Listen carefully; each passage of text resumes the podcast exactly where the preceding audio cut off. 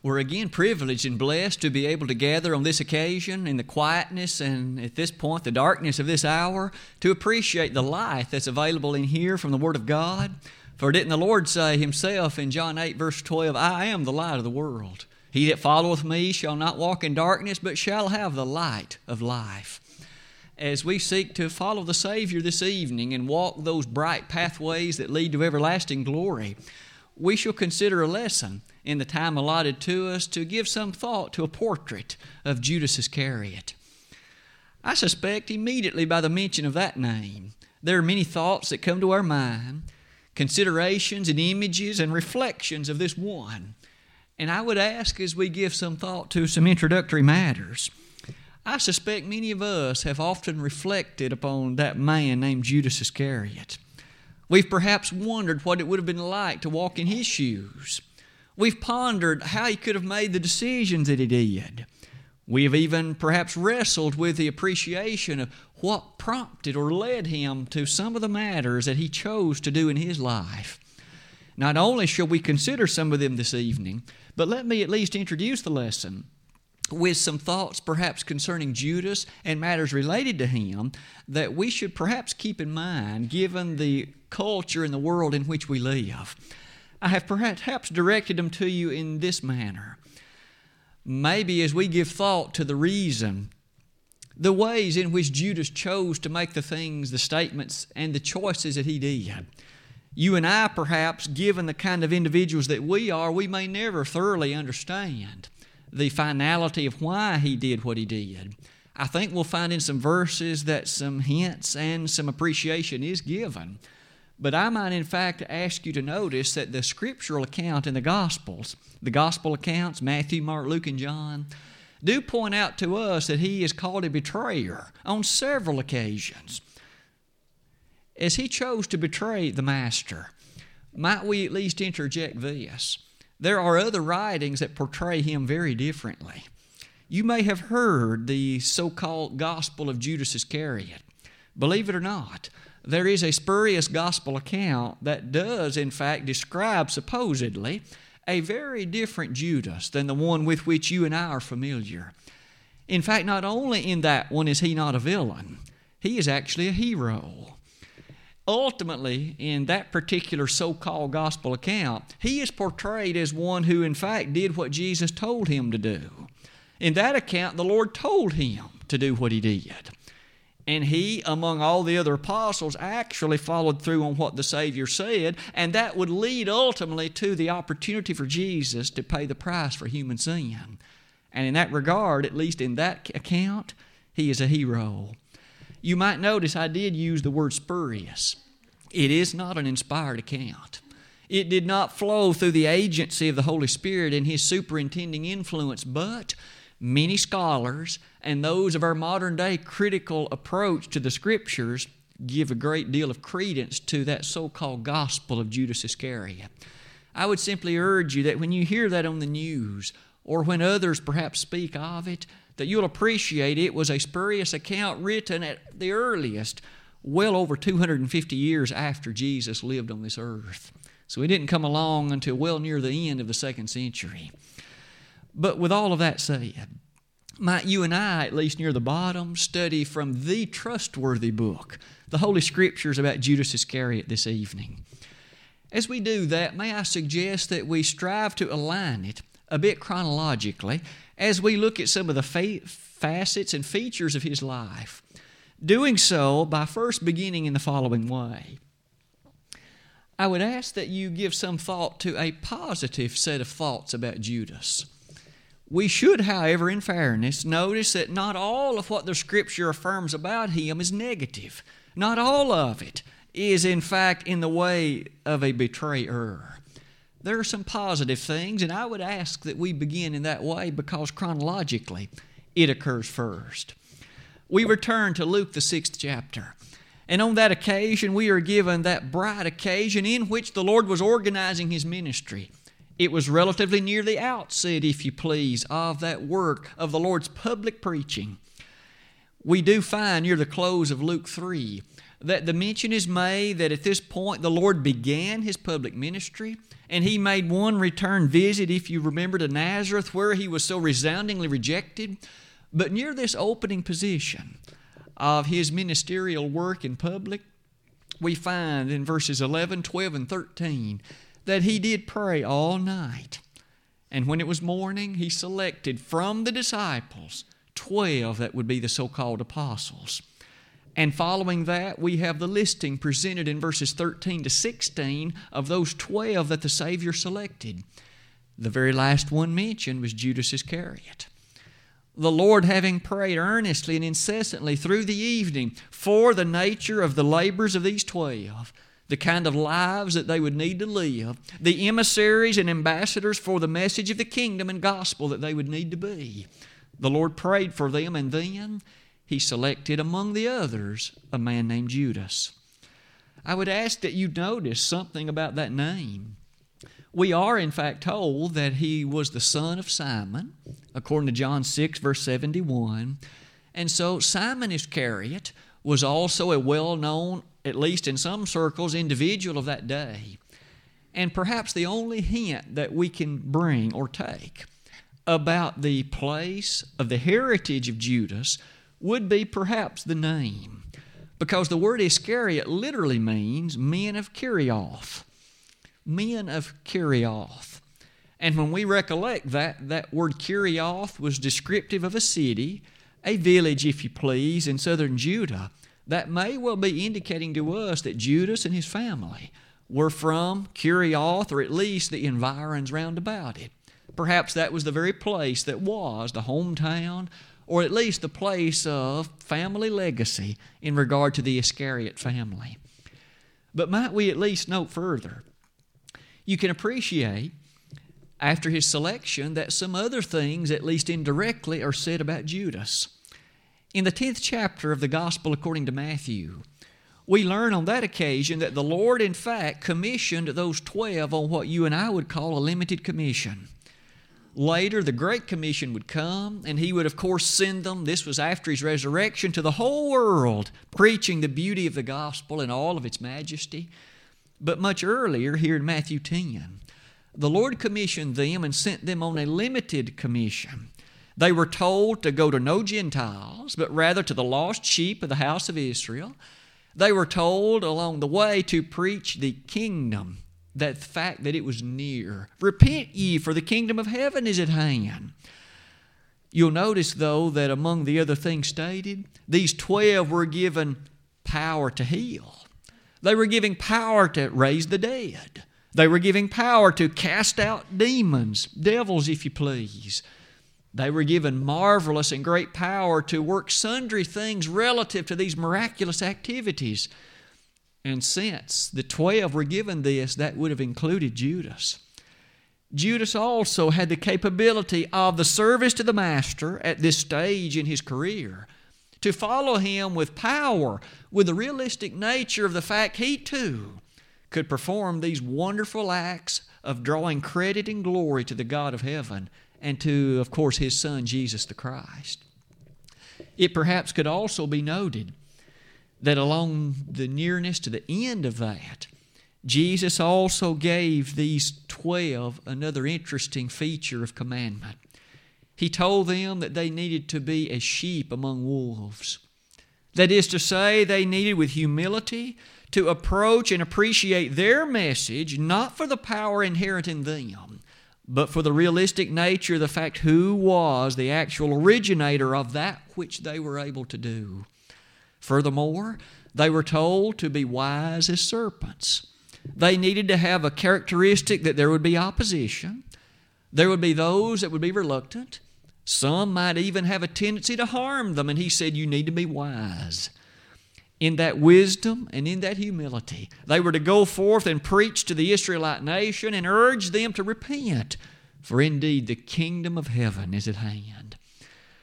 As we give thought to Judas being among that number, preaching in power and might, with the fullness of the Master at his back, we can conclude Judas worked with the other apostles, at least at this stage of his career, along with Peter and Andrew and James and John and the others.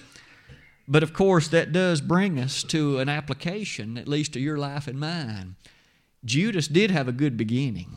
He started on the right foot. He at least set sail with the wind at his back, appreciative of the opportunity available to him.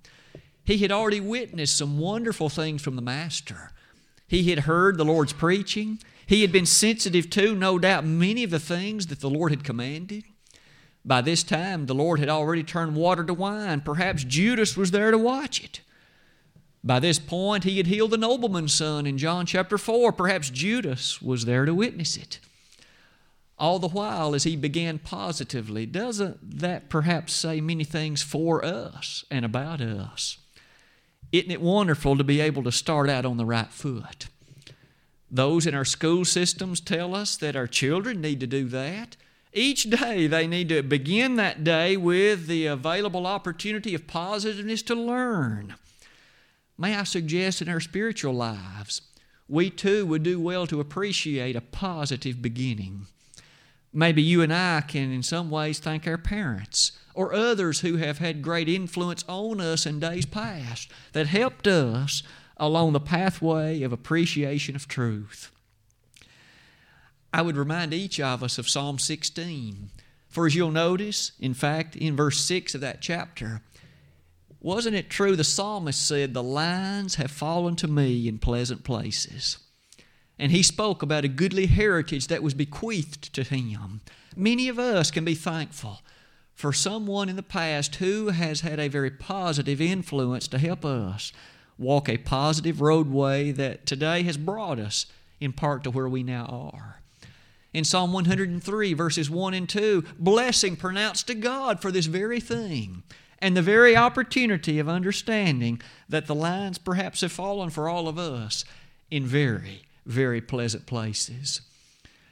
I would ask us to also consider Philippians 3:14 as we think about Paul. I press toward the mark for the prize of the high calling of God in Christ Jesus. Here was the noble apostle the one who had such a powerful influence over first century Christianity. He did so with the understanding of the boldness that Christ had given to him. But he said, I press toward the mark. Paul knew that at that point he was on a positive walkway. He hadn't always been, but at that point he was. May I ask each of us, myself included, what about the walkway on which you and I are tra- traveling? Is it a positive one?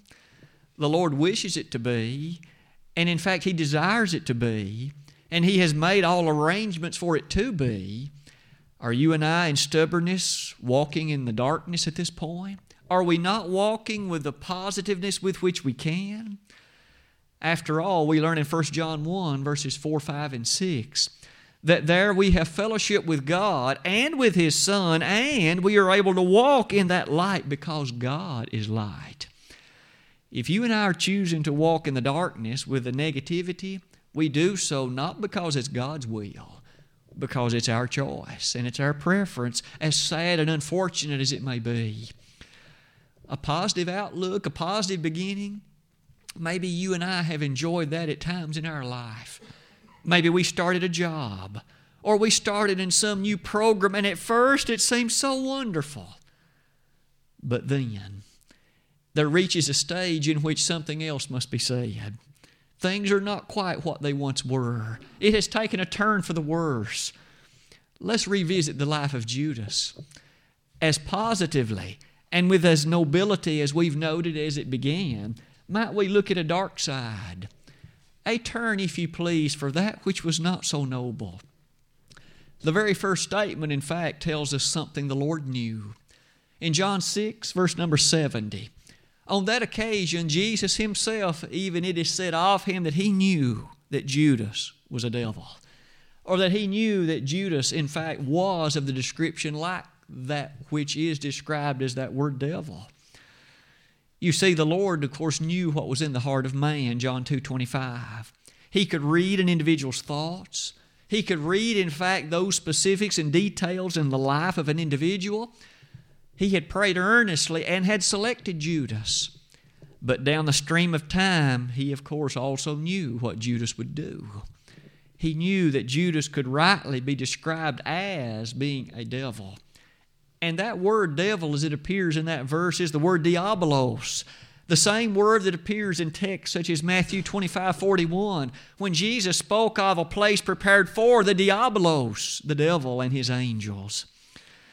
And thus, Jesus, you see, knew well that this Judas was eventually going to become a far different person than he now was or the way in which he had begun. Can we not perhaps give some thought then to the next major element revealed to us in the Holy Scriptures about Judas? A fair amount of time, frankly, has now passed. We remember the Lord's public ministry encompassed somewhat over three years. We now are all the way to the time of but six days before the keeping of the Passover when he would be slain, crucified for your sins and mine. But we do see Judas rising to the surface as we hear him make some statements. Let's revisit the 12th chapter of the Gospel according to John. It was on that occasion in the city of Bethany, that same place in which the Lord had, remember, raised Lazarus in the previous chapter. But as we come to this occasion, Martha, Mary, and Lazarus, it is say, stated on that occasion that Mary took the opportunity to anoint the feet of Jesus. And as she did that, she proceeded to use her hair to wipe his feet. But as you notice, it was stated on that occasion that she used this alabaster, this ointment, this costly ointment, broke it and poured it upon the Master it was here that Judas made a comment. He objected. And in that objection, he said, Should not or could not this have been sold for much and given to the poor? Why was such a waste made? In effect, he practically reprimanded Mary. He rebuked her for that choice and what he thought was a waste. You'll notice that in the particular text before us, though, these interesting comments are in fact made. The inspired writer is quick to tell us it's not that Judas actually cared for the poor. The inspired writer, John, reminds us he really was a thief. He held the bag, and he often helped himself to what was in it. In order to help us perhaps see that more clearly, I have used the English Standard Revision of that particular verse, and I would ask that you note it with me. The English Standard Version reads that verse in the following way He said this not because he cared about the poor, but because he was a thief. And having ch- charge of the money bag, he used to help himself to what was put into it. That's the ESV's rendering of John 12, verse 6. Thus, we have an inspired writer informing us that Judas didn't really care for the poor, and that statement wasn't prompted by that heartfelt compassion. It rather was prompted because he was a thief he wanted further control of the money bag, of course, and what was in it, and he was accustomed to helping himself out of it. Judas, you see, was guilty of embezzling. He was guilty of taking that which wasn't rightfully his to take for his personal benefit. It was in that money bag for the usage of the Savior and the work of the apostles, the carrying out of the ministry, and the assistance to all the things that accompany that ministry. Judas was a thief. And as we notice, he had thus turned so far from that positive way in which he had begun. He had been able to heal the sick, he'd been able to raise the dead. He had been able to go about with preaching the proclamation with boldness and power, and now he's described as a thief. Now he is cataloged as being one who, in fact, was bereft of compassion, had no care for the poor. How far had he sunk? how low had he gone? It's perhaps easy to see from that passage that we can perhaps make an application even to us. What begins with a positive outlook and starts out on the right foot, if there isn't vigilance to maintain it, and if there isn't commitment to pursue it to its positive end, it can turn into that which not only is ignoble, but to that which can be a disgrace and to that which can be, in fact, that which is hurtful and harmful. We can learn in this a constant need in all of us, too, for ever present vigilance in the matter of faith, can't we? Here was Judas. He was able to witness Jesus, watch him, hear him, be with him, observe him. You and I don't have the luxury of seeing him in the flesh today, admittedly. Thus, we can't just pick up the phone, if you please, and literally talk to him.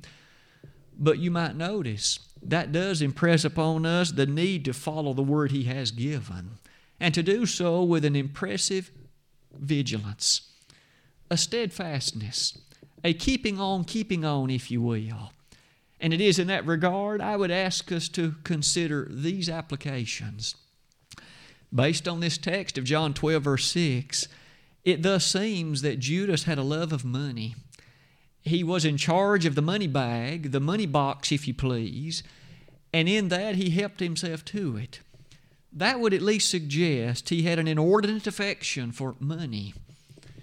In fact, as we'll see in the next segment of the lesson, that would emanate into one other activity in his life.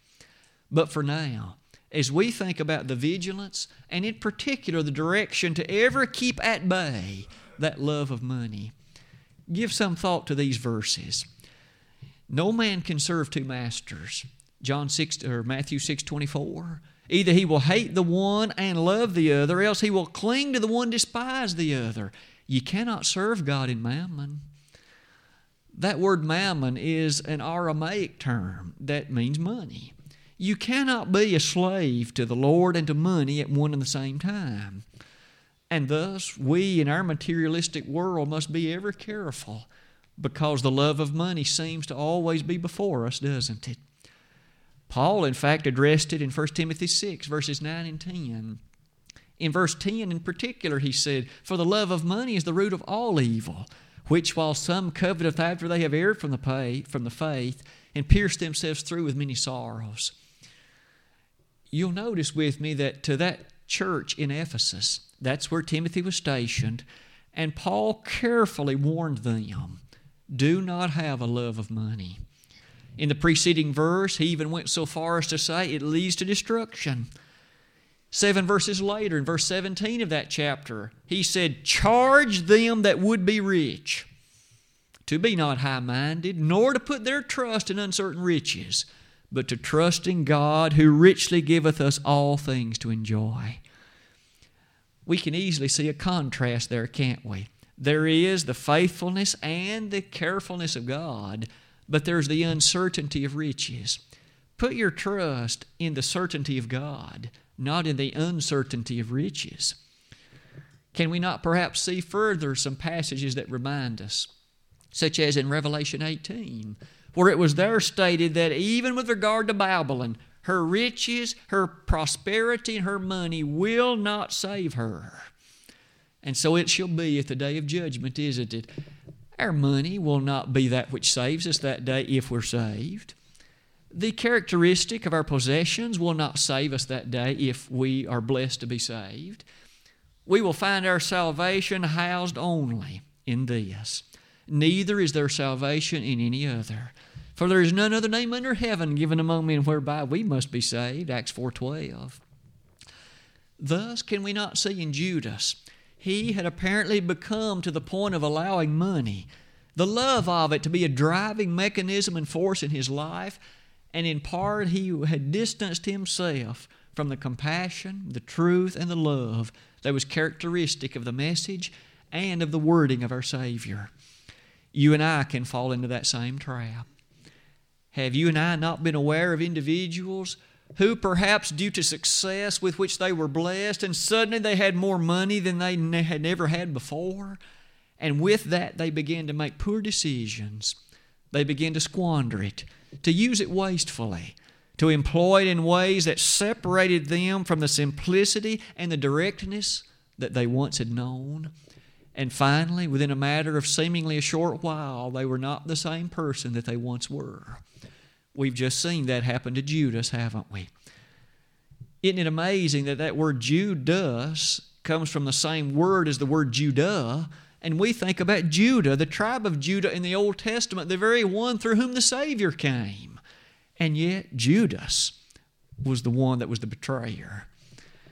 To say all of that does bring us, though, to another aspect of Judas's life. and it's the one I'm sure we've each turned to already in our mind and in our thinking. Just as surely as thievery is, of course, not that which the Lord approves, we are given the express statement in Luke 22 3 that Satan entered Judas. Whatever he had done before, then with regard to what he now was about to do, Satan in particular entered him, and these actions that now would follow would be in line of that which was the will of the devil. We, of course, are aware of what was about to happen. In fact, in the very next verse, Judas proceeded to make arrangements with the chief priests and scribes to betray him, and he sought opportunity from that point to bring it about. His mind had become sufficiently calloused. His approach had become sufficiently directed that now he was going to see it through. And might we appreciate that Satan had entered him on that occasion? This was a particularly life changing event, of course, for him and he's going to sink now even lower than he had before. You see, once one starts down that slippery slope of sinfulness, the degree of which the steepness can continue to incline can lead one to slide faster and faster and faster. Might we thus continue to think about how steadfast we must be, for there is a precipice of sin, and to step over it may lead to a point of no return as we give some thought to those points, consider this. The Passover was thus shortly in Judas's future. As he assembled with the others and with the Savior on that Passover evening, you might remember Jesus made the prediction that night one of you will betray me. And they all began to say, Lord, is it I? Lord, is it I? Can you imagine Judas amongst the number, knowing that by this point the arrangements had already been made? And yet he too was interested to, in fact, apparently cover his innocence. And as we can see, even that night, as Peter and John had discussion, and in fact, Peter encouraged John to ask Jesus, who would it be? And of course, Jesus took the sop and he said, The one to whom I give it, it is he, and he handed it to Judas. The Lord thus indicated that he knew very well who it was to be. And in fact, did he not also say, What thou doest, do quickly? And thus the evening was now to proceed in great quickness to bring about the events that would lead to the next morning. As we give thought, though, to the other events of Judas that night, we can well remember that in the garden shortly hereafter, as Jesus gathered himself there, Judas arrived after the Lord had prayed so earnestly three times. And while the Lord was in fact speaking to the other disciples gathered there, Judas appeared with the crowd. Those officers available from the chief priests and the others, and Judas kissed him. And with that kiss, he identified the one that they should arrest and take, and now the proceedings began even more swiftly and even more quickly to reach a fruition. And so the Lord was arrested and hauled away that night, one by one before the places of trial. And now we find something very intriguing. Because isn't it interesting, based on Matthew 27, verse 3, what Lucas read for us a few moments earlier tonight? It would appear from that text that Judas felt as if something else would happen. I would ask that we reread that verse. Matthew 27, verse number 3. Then Judas, which had betrayed him, when he saw that he was condemned, repented himself and brought again the thirty pieces of silver to the chief priests and elders. It is significant in the Greek text that there is that phrase, when he saw that he was condemned. I would suspect that Judas, based on the miracles he had seen the Lord perform, based on the various activities that he had seen him undergo, based on the control he had exhibited over nature, raising the dead, stilling storms, changing water to wine, anything the Lord wanted to do, it seems he had the capability of doing it. It may well thus be that Judas felt as if his betrayal would only gain some money, but that the Lord, in fact, would always have the power to result in his freedom. He would always miraculously be able to make his own freedom and liberty, and thus he would never, in fact, ultimately have to suffer for what Judas had begun.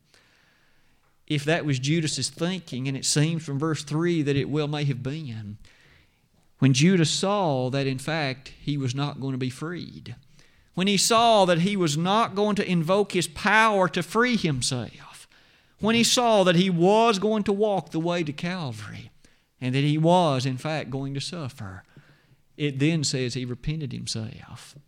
It then says that he was sorrowful for what he had done. It then says that he perhaps wished that things were different.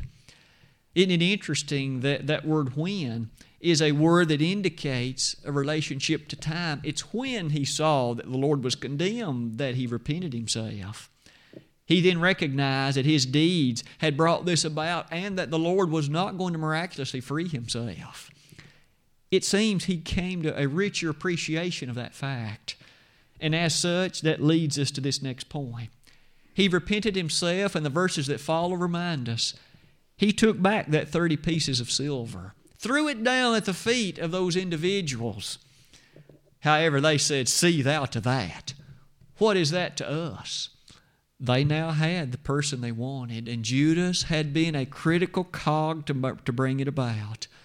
He, in essence, had been a key figure to bring about the arrest and the condemnation of the, of the Savior. See thou to that, Judas. And with that, the text quickly tells us that he went out and hanged himself. He committed suicide. He brought about his own death. Later, we have another reference to this event in Acts 1.18, where there, as the eleven were gathered, it was they who recognized that one needed to be appointed to fill the place of this one whose bowels had gushed out when he, in fact, had undergone that betrayal and the events described in that place. We thus find that Judas had started so well, but he had fallen so far. He now had taken his own life. I suspect you and I are aware, at least many times on the nightly news, we see individuals and we wonder what had that person's life been like? He may have grown up a good boy with loving parents, but he made a wrong step somewhere, and that step led to another, and he finally found himself on the wrong end of a gun. Or he, in fact, on the occasion of taking his own life, he had slipped as far as Judas had, at least in regard to his own life. In regard to all of that, may I suggest that this is a weighty thing in one regard, isn't it? It should forever be a reminder to us that that way that starts with sin today, none of us know where that will lead tomorrow. Isn't it true that so many think that sin is light? I can sin with impunity, but all will be fine tomorrow. It's a fine matter. I will simply enjoy a frolicking evening tonight with a young lady, if you please, tomorrow I'll be all the better for it. You don't know where that sin will lead. And how many around our world today have found marriages wrecked? They have found homes torn apart because of what they thought would just be a little time of sin. You see, none of us know where that first step will lead. Look where it led for Judas with a positive beginning and it ended in suicide. It ended betraying the Son of God. It ended in such a negative fashion. No wonder we are commanded to be vigilant. No wonder we're commanded to ever remain in the precious light of the gospel of the Christ so that we will never take that first wrong step. Because suffice it to say, any pathway that ends in darkness had to have a first step of darkness. So if we never take the first step, we'll never have to end up worrying about where that may lead us to end up. May I ask us to look at just a few of these verses? What about Moses? When he took that step in Numbers chapter 20, after having led the children of Israel with such regard and faithfulness, and yet he did on that occasion an attempt to bring the glory and the honor to himself rather than direct it to God, and for that he would be forever barred from entering the promised land. I'm sure if we could ask Moses today, was that a weighty matter? Without a doubt he would say it was. You see, at the time, Moses may never have appreciated that this could keep me out of the land of Canaan. That this would be sufficient and adequate to keep me out of that marvelous place of milk and honey? And yet it did. Or perhaps another example in Leviticus 10, verses 1 through 3. If we could speak with Nadab and Abihu today and ask them, was that occasion of offering strange fire to God? Was that a momentous moment? Was it an occasion fraught with weighty responsibility? Without a doubt, they'd say it was. Fire leapt out and consumed them that day. For you see, they did that which God hadn't commanded. They did that which He had commanded them not. You'll notice again that first step for them was the only bad one that they ever needed. Perhaps another example in 2 Samuel 12. Suppose we could ask David. Was it a momentous occasion when you walked on the palace roof and espied Bathsheba from a distance? And when you then proceeded to act after that to bring her to you? You notice one sin did lead to another one. He should never have been up there to look at her in the first place. But then when he did, to have the audacity to bring her to him, one sin had led to another one. And of course, they would lead to both adultery and murder before the next few days were over. You see, sin often cascades, doesn't it? It is as if one pushes over a domino in the way it, in the way it goes. Satan is a master. Notice he entered Judas at the right time. He knew when the propitious time would be. He entered David at the right time. He entered Moses at the right time. Maybe another example. In Acts 5, beginning in verse 1, may we not suggest he entered Ananias and Sapphira at the right time? Here was an early day in the church when the glory and the circumstance allowed brethren to enjoy fellowship in order to maintain the onward progress of the church. And yet they sold a parcel of ground, claimed that they had given it all, and so they had lied, but they really kept back part of it. Both of them lost their life that day. Span of three hours separated them. Where they buried him, they buried her nearby. May we ask, was that a momentous occasion in their life? Without a doubt, they'd say it was if we could ask them. Perhaps one final example, taking us back to Judas one more time. Here was one who started so well. He took a turn for the worst, and it only went from bad to worse from there. In summary, then, in regard to all of this, may we think twice as we give thought to a positive outlook and never take that for granted because it is a great blessing. But with that in mind, just an outlook alone is not enough. We must build on that and walk along that way of positiveness to the end that would be the blessing of God. You notice that Judas began to take some wrong turns. He was a thief. Ultimately, that led him, of course, in that love of money to do many other things. May you and I be wise enough with the leading of the Word of God to keep at bay these activities and so finally, that worst ending, that worst ending, of course, of his betrayal and finally taking his own life. We will not have to give thought to an ending as negative and as bad as that because our ending will be the one spoken of with such goodness. Think about Paul. I have fought a good fight. I have finished my course. I have kept the faith. Henceforth there is laid up for me a crown of righteousness, which the Lord the righteous judge shall give me at that day, and not to me only, but unto all them also that love his appearing. 2 Timothy 4, verses 7 and 8. In that same book, verse 12 of chapter 1, I know whom I have believed, and am persuaded that he is able to keep that which I have committed unto him against that day. And so tonight it would have certainly appeared that Judas had failed to commit himself unto the one who could keep him so safely. What about you and me tonight? Have you committed your soul, your entire self, unto the one who can so carefully keep it until that noble day of judgment? If you have done that, then continue to walk in steadfastness and faithfulness, for that faithfulness shall in fact redound unto your everlasting goodness and glory.